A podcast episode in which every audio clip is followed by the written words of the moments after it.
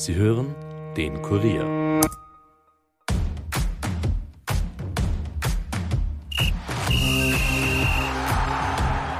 Eine deutsche Wiederauferstehung, ein souveräner Titelverteidiger.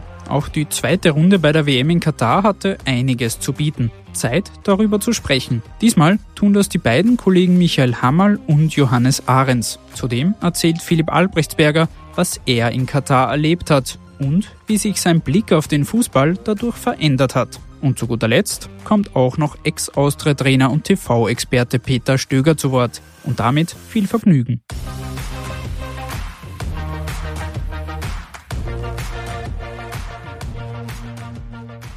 Herzlich willkommen zurück bei der Nachspielzeit. Mein Name ist Stefan Berndl. Knapp ein Drittel der Weltmeisterschaft liegt hinter uns. In dieser Episode wollen wir uns wieder den letzten Spielen, aber auch den nächsten Highlights widmen. Und um hier ein bisschen Abwechslung reinzubringen, habe ich die beiden Kollegen Michael Hammerl und Johannes Ahrens eingeladen, ein kleines Gastspiel im Podcast zu geben. Die beiden sind, so viel sei verraten, Deutschland-Fans. Kein Wunder also, dass sie sich in ihrer Analyse vor allem auf das deutsche 1 zu 1 gegen Spanien konzentrieren und was dieses für die Mannschaft von DFB-Teamchef Hansi Flick bedeutet. Also, lasset die Spiele beginnen. Die Tops und Flops der WM. Today I feel like a Tico. Mit diesen Worten möchte ich gerne einsteigen. Heute haben wir diesen Podcast übernommen. Neben mir sitzt der wunderbare Michael Hammerl aus der Innenpolitik. Grüß dich, Johannes Ahrens. Genau, aus der Außenpolitik und wir äh, übernehmen heute den Podcast, denn äh, ich möchte kurz einleiten, völlig wertfrei darauf hinweisen, dass ich finde, dass ein Top des Turniers bisher eindeutig Costa Rica ist. Und ich sage das auch nicht nur, weil ich dort letztes Jahr wunderbare drei Wochen im äh, Winterurlaub verbracht habe. Es ist einfach ganz objektiv betrachtet, und das sage ich jetzt ohne übertreiben zu wollen, wahrscheinlich die größte Nation dieser Erde. Costa Rica macht auch viel für die Umwelt. Genau. Viele Wiederaufforstungsprogramme. 70 Prozent der äh, Landesfläche sind äh, Nationalparks. Also das ist wirklich eine Vorzeigenation, wie es besser nicht geht. Und äh, ganz nebenbei hat sie auch ganz gut Fußball gespielt und einen überraschenden für Leute, die sich vielleicht nicht so viel mit diesem Land beschäftigen, für uns als eingefleischte Costa Rica-Fans natürlich absolut vorhersehbaren 1 zu 0 Sieg gegen Japan, der äh, einen, einen kleinen Nebeneffekt hatte, dass äh, Deutschland damit noch eine Chance hat. Ich musste eigentlich ähm, geradeaus widersprechen, das war ein unfassbar schlechtes Spiel, Costa Rica gegen Japan, aber irgendwie haben sie dann doch ein Tor geschossen mit einem massiven Torwartfehler, muss man auch noch mit einfügen. Aber natürlich als Deutschland-Fans, wie uns der Herr Berndl jetzt bezeichnet hat, in der Anmoderation müssen wir das genau. natürlich gutheißen und unter der Kategorie Tops verbuchen. Völlig richtig. Ähm, es war auch der erste Schuss der Costa Ricaner. Und der war direkt drin. Auch der einzige Schuss des Spiels. Ja, gut so. Also Effizienz zeichnet sich aus bei diesem Turnier. Und damit kommen wir auch schon zum wichtigeren Match des gestrigen Tages. Wir nehmen das nämlich am Montagmittag auf. Deutschland gegen Spanien. Wie hast du das Spiel gesehen, Michi? Ja, ich habe Spanier gesehen, die in der ersten Halbzeit das Spiel weitestgehend kontrolliert haben, wenig zugelassen haben, Deutsche, die gepresst haben, aber im Spiel nach vorne nicht wirklich eine Tiefe drinnen hatten. Das ist in der zweiten Halbzeit auch ohne Wechsel dann besser geworden auf deutscher Seite und in die deutsche Druckphase hinein, würde ich jetzt sagen, haben eigentlich die Spanier das 1 zu 0 geschossen mit einem wirklich schwach verteidigten Angriff über die linke Seite, wo wieder mal Niklas Süle nicht sehr gut ausgesehen hat, mhm. auch der Rechtsverteidiger Tilo Kehrer, weil der schon gelb vorverwarnt war. Und dann haben die Deutschen etwas gemacht, was sie vielleicht schon früher hätten machen können. Sie haben Leroy Sané eingewechselt, mhm. der dann der das ja erste Mal war wegen einer genau, Knieverletzung. Der fraglich war und der zum ersten Mal dann sowas wie Zug zum Tor, sowas wie ähm, unerwartete Momente fabriziert hat und ähm, einen guten Steckpass zuerst gespielt hat, den Musiala nicht verwerten konnte. Aber dann, den Musiala vor allem nicht abgelegt hat. Den Musiala da hätte nicht die Lücke der hat. Nation ja schon viel früher treffen Die Lücke können. der Nation, wer ist das, lieber Johannes Ahrens? Ach, die Lücke der Nation, das ist der wunderbare Niklas Füllkrug, 29 Jahre alt, also wirklich äh, ein blutjunges Talent, seine DFB-Karriere gerade erst gestartet, der vor einem Jahr mit Werder Bremen noch ziemliche Schwierigkeiten hatte in der zweiten Bundesliga äh, zu treffen, dann aber aufgestiegen ist, jetzt in der ersten Bundesliga brilliert und sogar auf WM-Bühne brilliert, denn er hat dann ja das eins zu eins gemacht. Genau. Und wird von der deutschen Bildzeitung auch liebevoll als Fülle bezeichnet, was nichts mit seinem Körpergewicht zu tun hat. Nehme ich einmal stark an. Dann haben wir noch ein weiteres Highlight gestern erlebt mit Marokko. 2 zu 0 gegen Belgien. Schnell, technisch stark. Die Belgier eher in der anderen Kategorie, der Flop-Kategorie. Kommen wir vielleicht noch nachher drauf. Wen siehst du denn noch in der Top-Kategorie? Genau, also Marokko nur mal ganz kurz, äh, um noch darauf einzugehen. Ähm, die Mannschaft ist sehr stark. Also das ist ja wirklich eine goldene Generation, eine vielbeschworene in Marokko. Also wir haben einige gute Offensivspieler rund um Hakim Ziyech natürlich und äh, gerade die Außenverteidiger Hakimi und Masraoui wirklich äh, bei Topclubs daheim. Würden sich die Deutschen alle zehn Finger ablecken? Um Das stimmt natürlich. haben, Dafür haben wir Thilo Kehrer. Genau, ansonsten in der Top-Kategorie meiner Meinung nach als Überraschung noch der Iran, der wirklich zunächst einmal politisch aufhorchen hat lassen, indem er, äh, indem die Spieler die Hymne nicht mitgesungen haben und sich dann äh, quasi lobend für die Proteste in der Heimat ausgesprochen haben, sehr stark, während äh, sieben andere Nationen aus Angst vor einer gelben Karte die One Love Binde nicht getragen haben und auch sportlich überzeugend mit einem 2 zu 0 Sieg gegen Wales, der wirklich zwar spät in der Nachspielzeit erst beide Tore äh, stattgefunden haben, aber trotzdem das ganze Spiel eigentlich wirklich schon stark war. Also Iran drückend in der, in der zweiten Halbzeit, sehr schnelle Spieler, ähnlich wie Saudi-Arabien, schnell und sehr, sehr lauffreudig. Also das wird ein hochexplosives Spiel gegen die USA. Und sportlich auch noch überzeugend. Unsere beiden Turnierfavoriten kann man, denke ich, sagen, haben wir uns vorher auch Mhm. kurz abgesprochen, dass wir auf der einen Seite Brasilien, weil hinten gefestigt, vorne Samba wie im Jahr 2002 zuletzt Mhm. und Frankreich, weil ebenso defensiv stark und vorne einfach mit einer unfassbaren individuellen Qualität. Genau, Mbappé auch schon mit drei Toren in zwei Spielen. Ja, also das war sehr überzeugend. Aber jetzt, lieber Johannes Ahrens, fangen wir doch an, ein bisschen zu bashen, oder? Das macht ja viel mehr Spaß. Genau. wir kommen Wer fällt denn Flops. dir als erster ein? Also ganz klarer sportlicher Flop. Unabhängig von allem, was ansonsten über diese WM geschrieben wurde, ist Katar, der Gastgeber, zwei wirklich unterirdische Leistungen. Und also ich weiß nicht, was wir da noch viel mehr sagen. Was würdest du denn glauben, in welcher am Spielklasse die in Österreich sich bewegen würden? ähm, gute Frage. Ich würde sagen, knapp über Regionalliga-Niveau. Weil ich, ich meine, Also ich spiele in der in der in der Diözesan Sportgemeinschaft hobbyvereinsmäßig und ich sag mal, die Spielanlage hat ähnlich ausgeschaut wie unsere Taktiken. apro Und- apropos du und Sport, ähm, ähm, wer angeblich schon zu alt ist für das Turnier, sagt die Mannschaft auch selbst, ist eine ebenfalls goldene Generation, allerdings schon eine bisschen ergraute mittlerweile. Mhm. Belgien. Oder mit einer gewissen Patina versehen, aber nicht im positiven Sinn. Belgien. Genau, Belgien. Also der Geheimfavorit, der in so vielen Medien als Geheimfavorit bezeichnet wurde, dass er eigentlich überhaupt nicht mehr als Geheimfavorit bezeichnet werden kann. Äh, ja, auch zwei absolut unterdurchschnittliche Leistungen. Und die ziehen offenbar die Lieblingskarte der Franzosen, nämlich den, die in zweite Kabine. Die Offensive kritisiert die Defensive und umgekehrt, dass jede, jeweils der andere Mannschaftsteil zu alt wäre. Also De Bruyne gegen Jan Vertonghen jetzt äh, personell festgemacht. Was glaubst du, fangen die sich noch? Ich glaube nicht, nein, ich glaube, sie verlieren gegen Kroatien. Sie hätten eigentlich schon gegen Kanada verlieren müssen, aber Kanada hatte so Mhm. eine schlechte Chancenverwertung im ersten Spiel, dass die Belgier das irgendwie noch geschafft haben, da drei Punkte zu holen.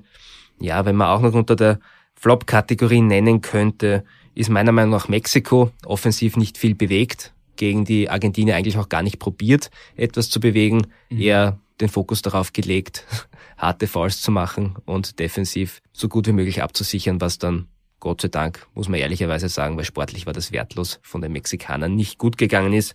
Wenn siehst denn du noch auf der Ja, negativeren ich finde, Seite? wir haben vorhin über äh, das großartige Land Costa Rica gesprochen. Wir müssen jetzt natürlich auch über den Gegner sprechen, Japan.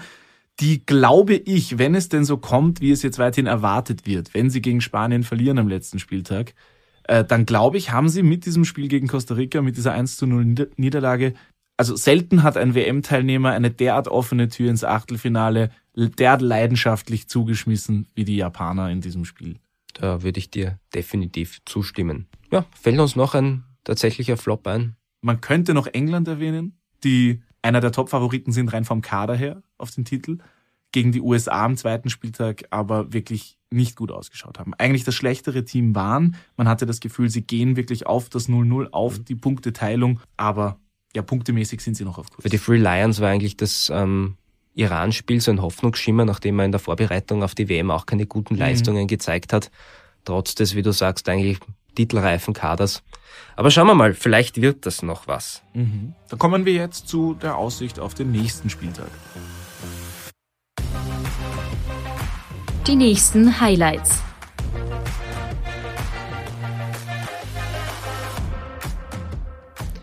Ja, ein absolutes Highlight eins der beiden Teams haben wir schon ähm, negativ erwähnt, nämlich die Belgier spielen im letzten Spiel gegen Kroatien.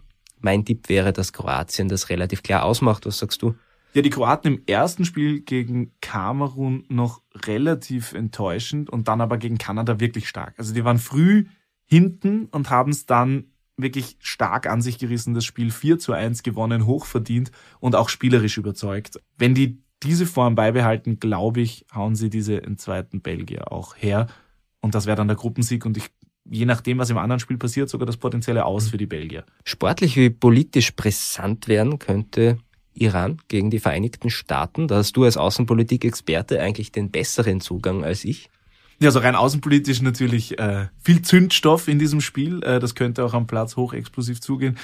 Der US-Verband hat, glaube ich, bei seinen, äh, bei seinen Werbesujets in den sozialen Medien für das Spiel äh, einfach das islamische Glaubensbekenntnis aus der iranischen Flagge rausretuschiert. Das sorgt schon vorab für ziemlich viel Reibung und beide können auch sportlich weiterkommen mit einem Sieg. Also da bin ich gespannt. Grundsätzlich sind die USA natürlich favorisiert, aber der Iran hat eben überzeugt bisher. Also ich bin gespannt. Ich glaube, das wird ein deutlich intensiveres Spiel, als viele erwarten. Definitiv ein rein sportliches Highlight werden könnte Polen gegen Argentinien. Duell zweier Weltfußballer und zwar prägender ähm, Offensivspieler respektive Stürmer der vergangenen ja, kann man fast sagen, 15 Jahre mit Lionel Messi auf argentinischer Seite und Robert Lewandowski, der sein erstes WM-Tor geschossen hat mhm. im, im letzten Spiel. Und ein Spiel, über das du vielleicht noch gerne sprechen würdest bezüglich Highlights, möglicherweise auch wegen der außenpolitischen Perspektive wäre Serbien gegen die Schweiz. Warum? Aha, warum? Ganz einfach. Wenn die Schweiz das Spiel nicht verliert, dann sind sie sicher weiter. Serbien muss also auf Sieg gehen und da gibt's durchaus gewisse Brisanz, da der serbische Verband auch relativ nationalistisch aufgetreten ist. Also da gab es nationalistische Flaggen, die kosovarisch, das, also auf der der Kosovo zum Staatsgebiet Serbiens äh, mit drauf abgebildet war auf der Flagge. Wir haben einige Spieler mit kosovarischem Migrationshintergrund in der serbischen Mannschaft, namentlich äh, Xerdan Shakiri und Granit Xhaka, also zwei Führungsspieler dieser äh, Schweizer Generation. Ich glaube, das wird brisant. Wir dürfen, wir werden es auch sehen. Die Schweizer jubeln immer gerne mit diesem albanischen Adler. Also ich glaube, da steckt einiges drin und rein sportlich ist es eben auch wichtig. Und die Serben haben, finde ich, underperformed bisher. Die haben eigentlich einen wirklich, wirklich starken Kader mit guten Offensiv- und Defensivspielern, unglückliche Verletzungen. Aber wenn da Vlahovic von Juventus Turin und Kostic, ähm, ebenfalls von Juventus Turin, äh, wenn die rechtzeitig fit sind äh, und wirklich ähm, ausgereift sind, dann glaube ich, äh, ist das schon, kann das ein knackiges Spielchen werden. Ja tolle Tops, krasse Flops, schmackige Highlights. Ich denke, im Sinne all unserer Hörer hoffen wir mal, dass Deutschland noch so weit wie möglich kommt und ich gehe mal davon aus, dass das unser letzter Gastauftritt hier war. Vielen Dank fürs Zuhören. Das WM-Tagebuch. In der letzten Episode habe ich den Kollegen Philipp Albrechtsberger noch in Katar erreicht. Mittlerweile ist er wieder zurück in Österreich und mir nun am Telefon zugeschaltet. Servus Philipp. Grüß dich, Stefan.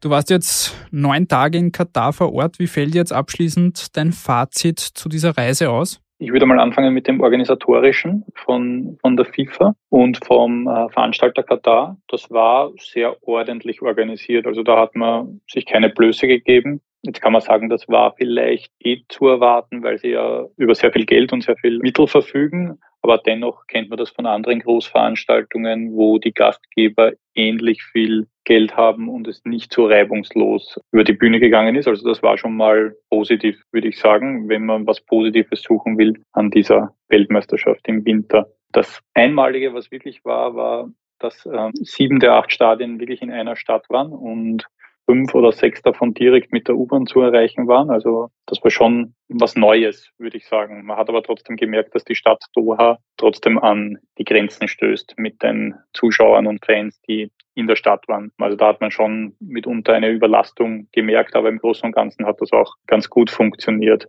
Ich würde sagen, ob das ein Modell wäre für andere Länder oder Städte, dass so viele Stadien in einer Stadt sind, da bin ich etwas skeptisch, weil dann doch noch mal mehr Zuschauer kommen würden, vor allem im europäischen Sommer. Und ich glaube, dann wird es schwierig mit den Zuschauerströmen, dass man die so leiten kann mit fünf, sechs Stadien in einer Stadt. Also das, glaube ich, ist kein Konzept für andere Städte oder Ausrichter. Das wäre es mal vom Organisatorischen. Sportlich würde ich sagen, dass es jetzt nicht viel besser oder schlechter ist als andere Endrunden, die im europäischen Sommer stattgefunden haben. Also qualitativ würde ich sagen, ist es ein gutes Turnier bislang. Es hat jetzt keine großen Ausreißer nach oben und nach unten gegeben. Von der Qualität würde ich sagen, das würde ich auch als positiv sehen. Wir kommen auf Sportliche dann eh gleich auch noch zu sprechen. Nachdem wir vor der WM schon viel darüber berichtet haben, jetzt während der WM natürlich auch, wie schwer oder leicht war es vor Ort, irgendwie dieses, das sportliche Geschehen und die politischen Diskussionen oder Diskussionen, die rund um Katar da auch mitschwingen, das strikt auseinanderzuhalten. Das ist natürlich nicht leicht und ich glaube auch, wenn man als Journalist, als berichtender Journalist unten ist, auch gar nicht äh, notwendig oder erwünscht sogar. Also man muss das schon immer im Hinterkopf haben. Ich glaube, bei den Fans war das strikter getrennt. Die Fans, die unten waren, haben das schon deutlicher getrennt, habe ich zumindest den Eindruck gehabt und auch aus Gesprächen erfahren. Also die waren schon unten, hatten natürlich schon im Hinterkopf oder vorher Diskussionen geführt mit, mit Leuten, warum sie dorthin fahren. Aber wenn sie unten gewesen sind, also sobald sie unten gewesen sind, war für sie schon das Sportliche im Vordergrund. Als Berichterstatter ist das natürlich doch anders. Da kann man das nie ganz trennen im Großen und Ganzen hat es dem Turnier natürlich doch ein bisschen eine, eine Leichtigkeit einer, einer Runde genommen. Also es war doch eine gewisse Schwere, die über, über den Spielen und über der ganzen Veranstaltung lag und noch immer liegt, wahrscheinlich bis zum Ende. Ich glaube nicht, dass sich das groß ändern wird. Du hast in der Zeitung auch ein großes Essay geschrieben, wie für dich die WM verlaufen ist, beziehungsweise wie das vielleicht auch deinen Blick auf den Fußball verändert hat. Kannst du uns da ein bisschen teilhaben lassen, wie diese ganze Veranstaltung in Katar so deinen Blick auch auf den Fußball vielleicht verändert hat? Ja, also ich habe ich hab schon gemerkt, dass das Profifußball sich immer weiter vom Amateurbereich und vom Hobbyfußball, den ja viele Menschen nicht nur in unserem Land so schätzen und lieben, dass sich das immer weiter voneinander entfernt. Das hat eigentlich gar nichts mehr miteinander zu tun, außer dass es ein Spiel 90 Minuten dauert und, und 11 gegen 11 spielen und ein Ball im Spiel ist. Aber das hat diese WM, glaube ich, schon sehr klar gemacht. Also, dass der Amateurbereich sich immer weiter entfernt vom professionellen Geschehen. Ähm, und das hat eben diese WM sehr deutlich vor Augen geführt. Ja, das wäre so mal die größte Erkenntnis, die ich dort aufgeschnappt habe. Das heißt, man muss sich vielleicht so ein bisschen von romantischen Gedanken an den Fußball, wie es vielleicht vor einigen Jahren noch war, ein bisschen verabschieden. Ja, ich glaube, der war einige, vor einigen Jahren auch gar nicht mehr so gegeben, aber man hat vielleicht ähm, noch ein bisschen, ich ein bisschen so diesen romantischen Gedanken noch ein bisschen im Hinterkopf gehabt und ich glaube, der ist jetzt einmal mit dieser Endrunde, diesem, mit dieser Weltmeisterschaft, ja, den hat es jetzt gar nicht mehr gegeben. Ob es den in zwei Jahren bei einer Fußball-Europameisterschaft in Deutschland wieder gibt, das kann ich jetzt nicht sagen. Es ist natürlich ein, ein, ein, ein riesen Geschäft für viele Millionen Leute. Man muss auch sagen, ähm, nicht jeder, der in diesem Geschäft involviert ist, ist steinreich und wird Millionär. Also es, es geht auch um normale Menschen, die normales Geld damit verdienen. Aber dieser romantische Gedanke ist jetzt ein bisschen in, auf jeden Fall, äh, ist jetzt sehr schwach ausgeprägt im Moment mit dieser, mit dieser Endrunde, würde ich sagen. Jetzt ist die WM in Katar ja in gewisser Weise, wenn man sich die letzten Jahre und auch die kommenden ansieht, nur so ein bisschen die Spitze des Eisbergs, wie sich das auch verändert hat. Du hast jetzt diesen Unterschied zwischen Profi- und Amateurbereich schon angesprochen, wie sich die Schere da immer weiter aufgetan hat. Wenn wir jetzt an die WM in Russland denken, die mit Blick heute natürlich noch einmal ganz anders gesehen wird. Wenn wir nach vorne schauen, die Asien-Winterspiele, die in Saudi-Arabien stattfinden sollen 2029 und Zumindest in Europa macht sich sehr bemerkbar bei den TV-Quoten, dass die doch ziemlich eingebrochen sind im Vergleich. Inwiefern glaubst du, dass da die FIFA nach dieser Endrunde einfach weitermachen wird wie bisher oder wird man sich, da glaubst du, Gedanken machen, okay, vielleicht muss man doch in eine andere Richtung auch gehen? es wäre vielleicht wünschenswert, aber ich sehe jetzt nicht die großen Anzeichen, dass die FIFA da sich groß ändern wird. Also sie hat, äh, man muss sagen, sie hat erstmals alle Sponsorpakete vorab äh, schon verkauft. Das ist natürlich ein riesen wirtschaftlicher Erfolg für die FIFA. Das hat es bei allen anderen äh, Änderungen nicht gegeben in der Form. Man muss auch sagen, dass von den, ich glaube, acht Hauptsponsoren sieben nicht aus Europa kommen. Also es kommt nur einer aus Europa. Das ist Adidas. Alle anderen in den anderen Teilen der Welt äh, vertreten, im arabischen Raum, in Amerika oder in Asien. Also das ist sicher auch ein Zeichen, dass sich die FIFA da ganz bewusst auch von Europa ein bisschen entfernt. Und die nächste WM in den USA, in Kanada und in Mexiko, die gemeinsame Bewerbung ist sicher eine ganz, ganz wichtige Veranstaltung für die FIFA, auch, auch was die Finanzen betrifft. Also ich glaube nicht, äh, dass sie sich da groß, groß ändern werden. Es wird zwar wieder eine, Endrunde sein, die bei uns im Sommer stattfindet. Das heißt, ich glaube, es wird von den Einschaltquoten besser werden, weil es diese umfassende Kritik an der Veranstaltung prinzipiell nicht gibt, wie es in Katar der Fall war. Die Kritik an der FIFA, glaube ich, wird es weiterhin geben. Inwiefern glaubst du, jetzt ist natürlich dieser Scheinwerfer auf Katar und auf dem, was dort passiert, die letzten Monate, Jahre auch viel kritisiert worden. Glaubst du, dass wenn die WM vorbei ist, wenn dann quasi das Finale gespielt ist, dass dann wenig später wird der Blick wieder woanders hingerichtet und alles, was in Katar geschieht oder geschehen ist, wird eh wieder in den Hintergrund rücken? Ich glaube, es ist schon wichtig jetzt auch für die Medien, die so viel kritisiert haben und so umfassend berichtet haben über die Missstände, dass die auch nach dem Finalspiel noch ein bisschen den Scheinwerfer auf diesem Land haben in den nächsten Jahren. Ich glaube, das wäre ganz wichtig und sonst glaube ich, hätten die Medien auch ein, ein Glaubwürdigkeitsproblem, wenn man sich einfach ab 19. Dezember am Tag nach dem Finale wieder von diesem Land abwendet und sagt, ähm, wir haben jetzt einen Monat oder ein paar Jahre darüber berichtet, aber wir verfolgen die Entwicklungen nicht. Das wäre, glaube ich, das wäre nicht gut mhm. für, für die meisten Medien auch. Zu guter Letzt, um wieder auf Sportliche zu kommen, du hast jetzt auch ein paar Partien vor Ort mitverfolgt. Wer ist dein Top-Favorit bei diesem Turnier? Also im Moment würde ich sagen Frankreich, wie sie sich präsentiert haben in den zwei Spielen. Man hat ja schon vorher gewusst, dass sie einen wahrscheinlich den, den qualitativ hochwertigsten Kader haben, aber es hat immer so ein bisschen mitgeschwungen, ob sie es dann auch auf den Platz bringen und irgendwelche Stimmungen ausblenden können, weil halt gewisse Spieler ähm, doch nicht spielen können, weil nur elf am, am, am Spielfeld stehen können und das ähm, bei Frankreich auch eben sehr viele äh, gute Spieler nicht spielen können, die bei anderen Mannschaften wahrscheinlich in der Startelf wären. Bis jetzt haben sie das sehr gut hinbekommen und haben, glaube ich, meiner Meinung nach die wenigsten Schwächen gezeigt in den zwei Spielen. Von dem her würde ich sagen, mein Favorit wäre Frankreich, ist aber natürlich auch kein exklusiver Tipp, den ich da habe. Vielleicht ergibt sich noch die eine oder andere Überraschung in den, in den K.O.-Spielen weiß man aus der Erfahrung, dass da immer viel passieren kann. Ja, und noch sind ja knapp zweieinhalb, drei Wochen zu spielen. Also es kann noch einiges passieren. Lieber Philipp, vielen Dank für deine Einschätzungen und deine Bilanz von der WM. Danke fürs Gespräch. Eine Frage der Expertise. Peter Stöger ist ausgewiesener Fußballexperte. Der einstige Meistertrainer der Wiener Austria ist aktuell als Experte bei Sky tätig. Am Montag war er bei meinem Kollegen Alexander Strecher im Sporttalk zu Gast. Den Link zum vollständigen Interview findet ihr in den Shownotes. Für uns ist natürlich spannend, wie Stöger die WM in Katar verfolgt. So sprach er nach den Erstrundenblamagen von Argentinien und Deutschland etwa darüber, ob es bei diesem Turnier mehr Überraschungen als sonst gibt weiß ich nicht, ob es äh, mehr Überraschungen gibt. Äh, ähm, ich würde jetzt einmal noch wirklich das, das Ende der Gruppenphase abwarten. Also es, ich würde sagen, dass äh, das, was die Argentinier, äh, was den Argentiniern passiert ist, passiert ihnen so wahrscheinlich kein zweites Mal. Mhm. Äh, die waren dann im zweiten Spiel schon sehr unter Druck. Ähm, und auch die Deutschen, wenn man es nüchtern betrachtet, muss man sagen, beide Mannschaften müssten irgendwann einmal hätten sie 3-0 führen können oder sollen. Das ist nicht passiert und dann gibt halt so ein Spiel und das ist eben den zwei großen Nationen passiert. Ähm, deswegen glaube ich, das war ein, Ausrutscher vielleicht. Mhm. Äh, die werden das aber irgendwie noch hinkriegen, meiner Meinung nach.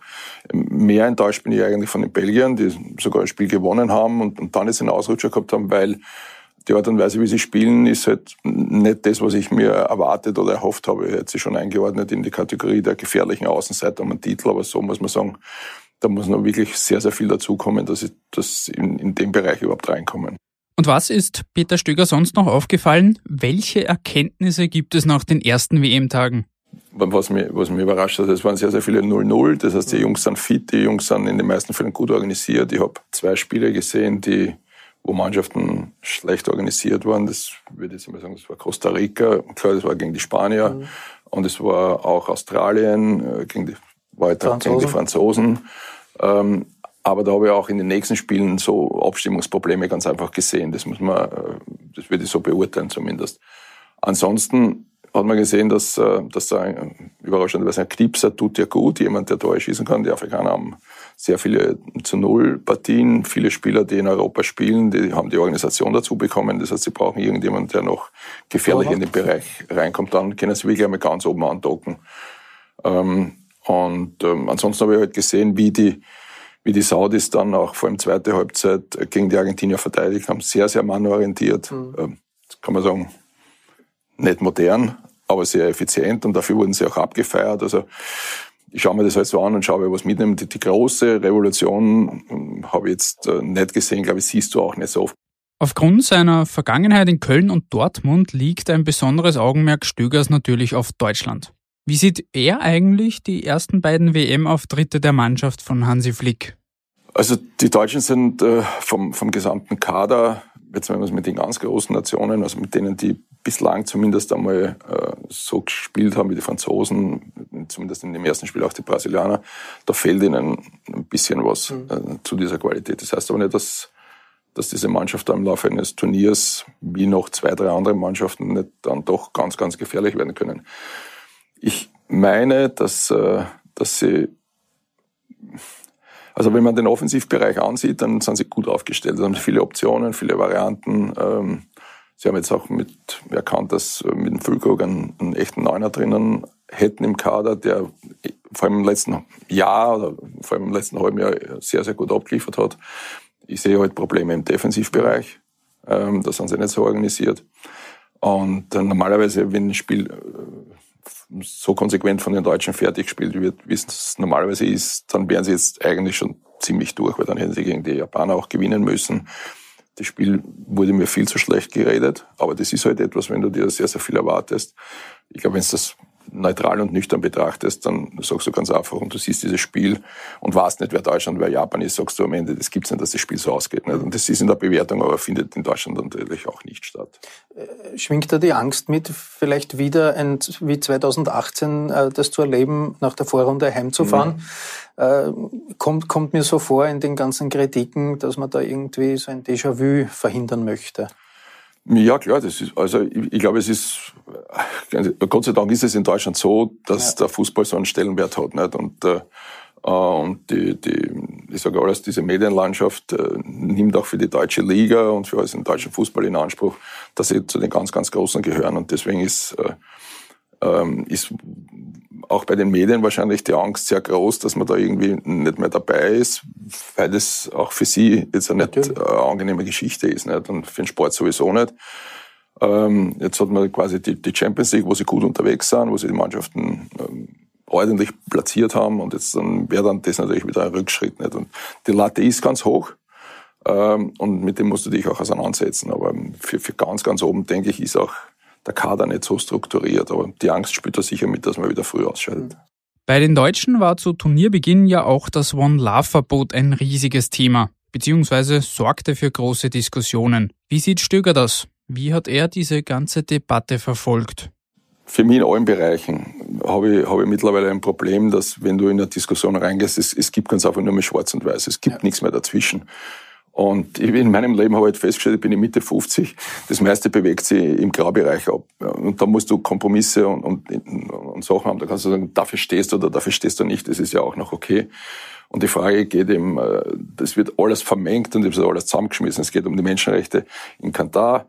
Äh, es geht auf der anderen Seite, es geht um den Iran, das ist wieder eine eigene Geschichte. Ja. Also die Iraner haben nicht deswegen nicht mitgesungen, weil sie in Katar ein Problem haben, weil in Katar dürfen die iranischen Damen mit offenem Haar gehen. Also man vermengt alles und dann geht's äh, die Kritik der Schleife, dass man die trägt oder nicht trägt. Oder geht's gegen die FIFA, geht's gegen einen Infantino. Mhm. Also es wird alles zusammengeschmissen und es wird nur so drüber geschrieben. Also ja. wenn man sich mit der Thematik wirklich auseinandersetzt, bin ich dann neugierig ob am Ende, wenn das Turnier vorbei ist, was dann in den nächsten Wochen und Monaten äh, dann noch kommt an Aufarbeitung, weil ich habe das Gefühl, in den zehn Jahren davor ist gar nichts passiert. So. Und ähm, ich habe auch ähm, vernommen und ich lese sehr sehr viel vollkommen berechtigt, dass äh, es Tennisturniere dort gibt. Da war kein Aufschrei. Es gibt äh, so der Handball-WM gegeben, es war kein Aufschrei. Leichtathletik. Es gibt Leichtathletik, es gibt, es gibt Formel-1-Rennen in der Gegend. Also es gibt viele Dinge, wo man darüber diskutieren. Ich rede das jetzt nicht gut oder sonst irgendwas. Sage ich, ich finde die Diskussion sollte auf einer sachlichen Ebene sein und man sollte sich natürlich äh, engagieren in dem Bereich. Aber es wird mir zu viel reingemengt. Kurierkolumnist Marc Janko hatte dazu auch geschrieben, dass man die Spieler nicht dazu zwingen dürfe und das auf einer anderen Ebene lösen müsse. Sollte man solche Proteste von den Spielern selbst überhaupt erwarten? Also verlangen, glaube ich, kann, kann man es nicht. Das ist ja das, was ich gerade gemeint ja. habe. Jeder, der im Sport unterwegs ist, weiß, wofür im Grunde die, die, die Sportler stehen. Mhm. Also aber das Thema. Ähm, und wenn, wenn dieser Bereich so oft diskutiert wird über den Sport, weil es eine große Veranstaltung ist, mhm. weil die Reichweite da ist, äh, dann würde ich mir zumindest erwarten, dass diese Thematik in den vier Wochen dann im Nachgang äh, von der Wirtschaft und von der Politik auch so aufgegriffen wird und dann in eine seriöse Diskussion mündet. Ähm, ich glaube, man wird nicht alles verändern können. Man kann auch darüber diskutieren, ist es gut oder darf man dort auf keinen Fall spielen. Ich meine jetzt dann nüchtern betrachtet, ich freue mich auf jede WM. Mhm. Man hat bei dieser WM auch dann irgendwann einmal nach ein paar Jahren festgestellt, dass es im Sommer nicht geht. Ich meine, das war mir bei der Bekanntgabe relativ klar. Äh, und, ähm, und man könnte natürlich auch sagen, wäre diese WM nicht dort, hätte man diese Diskussion gar nicht. Also mhm. wenn man diese Diskussion führen will auf großer Bühne, das man ja macht über den dann Sport, ist dann ist es eine Gelegenheit. Ja, und so muss man das halt sehen. Ich bin immer lösungsorientiert in meinem, meinem Zugang, egal was es ist, und vielleicht mhm. hilft es. Äh, nach Abpfiff der WM sollten eigentlich vielleicht die UEFA oder die europäischen Verbände ein bisschen in die Gänge kommen, weil die Kritik sich ja immer wieder an, der FIFA, an die FIFA richtet. Wie mächtig sind die europäischen Nationen eben unter dem Deckmantel der äh, UEFA wirklich? Eine WM ohne europäische Nationen wäre keine WM. Auf der anderen Seite, Infantino bekommt für seine Wiederwahl die Stimmen aus anderen Kontinenten. Da braucht er die Europäer wahrscheinlich gar nicht. Also ich habe, äh, wie soll ich sagen, ich habe hab, äh, mit, äh, in meiner Tätigkeit äh, mit, mit vielen Komitees zu tun gehabt, aber ich habe zu wenig Einblick, was, was FIFA und UEFA wirklich äh, ähm, einflusstechnisch äh, umsetzen kann. Mhm. Da, da, da, fehlt mir, äh, da fehlt mir halt äh, wirklich der Einblick. Also das kann, das kann ich jetzt nicht beurteilen, wie, wie mächtig da quasi die UEFA ist und wie viel Einfluss man auf die FIFA nehmen könnte. Mhm. Kann, ich kann es wirklich nicht sagen. Soweit also von Peter Stöger. Das vollständige Interview, in dem der 56-Jährige unter anderem auch über das ÖFB-Team und seine Trainertätigkeit spricht, verlinke ich euch in den Shownotes. Wir sind jedenfalls am Ende dieser Episode angelangt. Ich bedanke mich bei allen Kollegen für die Mithilfe sowie Aaron Olsacher für Ton und Schnitt. Wenn euch dieser Podcast gefällt, lasst es uns unbedingt wissen. Ansonsten hören wir uns wie gewohnt beim nächsten Mal wieder. Ciao.